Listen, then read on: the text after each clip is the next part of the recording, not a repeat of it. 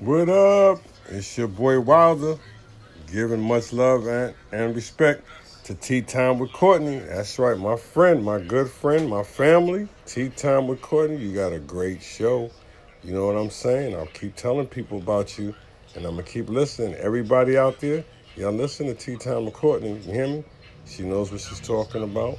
She's a great mother, great parent, great advisor, sponsor.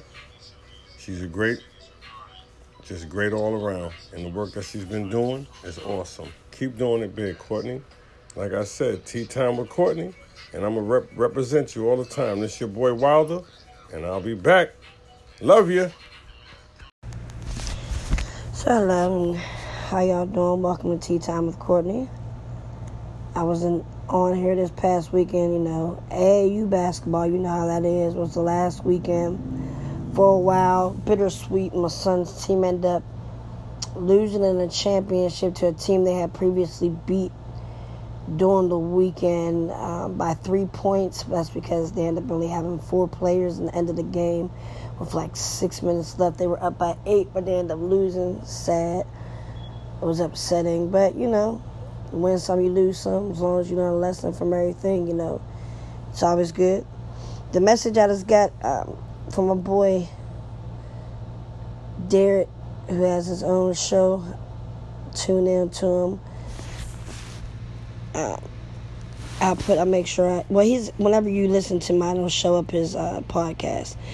But that's why I continue to do these podcasts because you know I get inspiration, inspirational uh, messages and people. I get a text from this one person and she wants to be named later on, she could leave me a message or she could tell me, go ahead, you can say my name, whatever. But she gives me messages almost every day, like, thanks, Court, that helped me, or whatever, you know, stuff like that. She's always telling me, you know, encouraging, you know, just encouraging me to keep on doing what I'm doing. So once again, you know, I'm at a, uh, have a little struggle with, um, trying to encourage someone to stay, like I said, on the right path before. You know, sometimes it's hard to convince someone to listen to you, and especially when you know what's right for them. Especially when you're dealing with someone who's just as headstrong as you are. It's tough. Boy, is it tough. But it's like, you know, I'm not going to give up. You know, I'm going to continue to try and make sure they stay on the right path, like I said previously. And uh, I got to give a shout out to my supervisor. I got like one of the best supervisors. I got to tell you, she's um really down to earth. And we were talking about uh, the Netflix um series when they see us. And mind you, my supervisor's white, but she's someone I know that gets it basically. Like, we sat and talked for a second. We had a meeting and we went a little off topic and talked about it because she said she watched it. She said she was crying and yelling at the TV and everything else. And she said, you know, she'll never understand because she's not in a position, but she understands how I can feel, like in a sense. You know what I mean? Like she understands, not completely, but she gets the struggle with, you know, raising a black son. She gets it. Like, and I told her, I sent her a message, and I told her I like her even more because she's a person that gets it.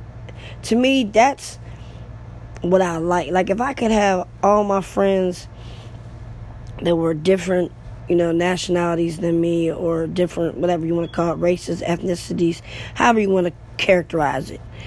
If I could have every every person that wasn't like me or in my situation stop and think like, wait a minute. That's why Courtney is the way she is, or that's why Courtney says the things she said. If I had everyone just stop and think like that, like she does, the world would be a much better place. I mean, seriously, because you don't have to go through someone else's struggle to understand it. Like, God willing, and as less as long as nobody forcibly and and uh, injects me with any heroin or anything like that, I'll, I, I won't ever know what a heroin addict goes through. I don't want to, but I do know it's a struggle. But I also look at it as like as a mother, if you're a mother and you get hooked to any to heroin, I'm gonna say heroin, but any drug.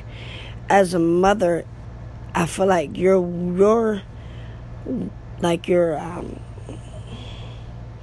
willpower and everything should be much more like I'm not going to be on this drug because of my children.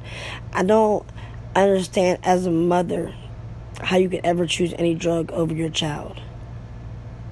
Like I just don't understand. Like I'm not saying that I'm not saying the fathers might not have the same struggle, but as a mother, you're the child's first you're their first go to. You're you're supposed to be their provider forever and always and not ever let them down. So it baffles me how these mothers be out here strung out and not trying to get help. Like, I know a particular person who got her children taken out for her.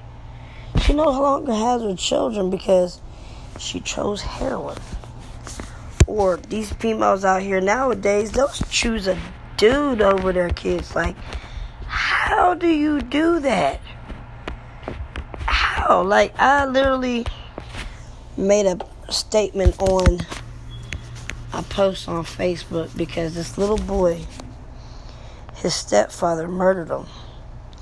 Now you try to say that he was on, uh, he took a Suboxone that was not prescribed to him.